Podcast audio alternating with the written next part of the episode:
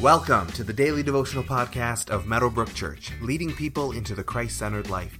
For more information about who we are, find us online at www.meadowbrook.ca.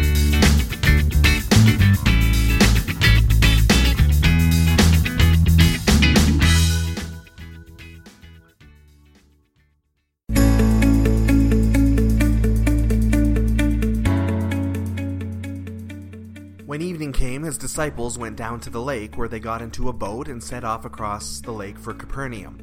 By now it was dark, and Jesus had not yet joined them. A strong wind was blowing, and the waters grew rough. When they had rowed about three or four miles, they saw Jesus approaching the boat, walking on the water, and they were frightened. But he said to them, It is I, do not be afraid. Then they were willing to take him into the boat, and immediately the boat reached the shore where they were heading. The next day, the crowd that had stayed on the opposite shore of the lake realized that only one boat had been there and that Jesus had not entered it with his disciples, but that they had gone away alone.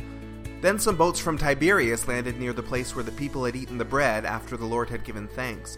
Once the crowd realized that neither Jesus nor his disciples were there, they got into the boats and went to Capernaum in search of Jesus. John chapter 6 verses 16 through 24.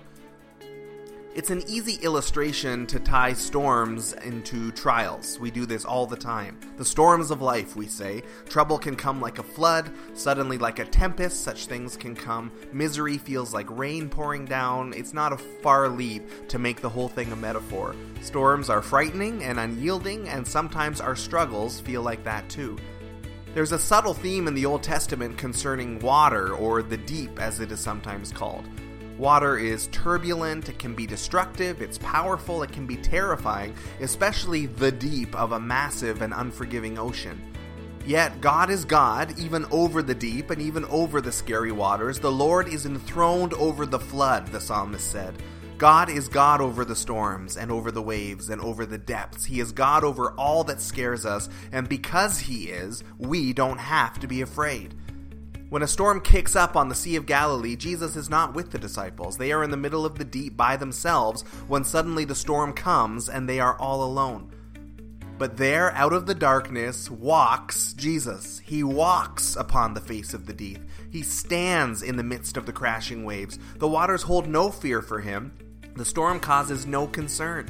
He is unflappable in the midst of worry and chaos, and he calls out to his disciples, I'm here. Don't be afraid. And if we believe that he is truly unchanging, that he walks on top of the waters, and that he stands unconcerned in the midst of the storms, then of course we have to trust that he stands on top of our trials, and he is anxious for nothing in our own fears. I'm here, he says. I'm standing right here. And because I'm standing right here, you don't need to be afraid. I am literally standing on top of your storm right now, and my feet are solid and secure, and so are yours.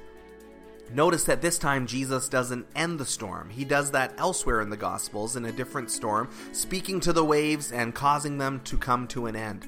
This time Jesus doesn't actually stop the storm, but he stands in the middle of it and he carries his disciples safely through to the other side. We're never promised that in life every storm is quickly going to end. We are promised that there is peace available in the middle of any storm. It's not that we get to avoid every storm as followers of Jesus, it's that we will see Jesus standing with us in the storm, and suddenly the storm won't be so scary anymore, and he will bring us through safely to the other side. For your consideration throughout the day today, think about ways in which Jesus has showed up in one of your storms, past or present. How did his mercy and grace show itself, even in the middle of the trial? And how might you show up in someone else's trial today to be an encouragement to them?